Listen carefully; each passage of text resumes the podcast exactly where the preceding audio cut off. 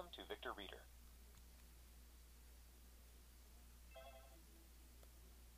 Victor Reader Streaming. We are going to talk about Bluetooth embossing, and I am going to do this from the Braille Note Touch Plus.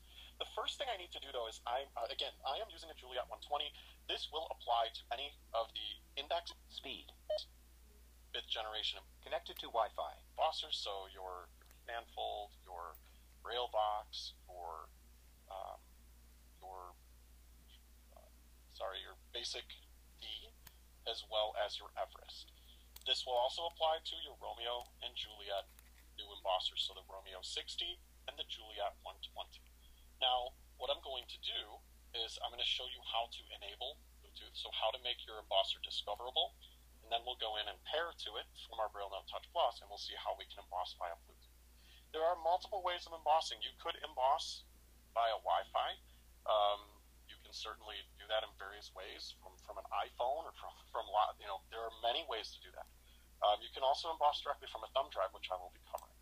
But the first thing is we are going to make our embosser discoverable, and to do that, I am going to. So if, if you are feeling the buttons on your embosser, they are labeled in Braille. But in case you've never felt one of these before, across the top panel, you have a series of buttons, um, and they're roughly in, in kind of a, it is sort of a grouped pattern. You have from left to right, you will first encounter as you move from left to right two buttons, um, one above the other, and you have the online and the offline buttons. And directly to the right of that is the feed button, which controls your paper in, paper out adjustment.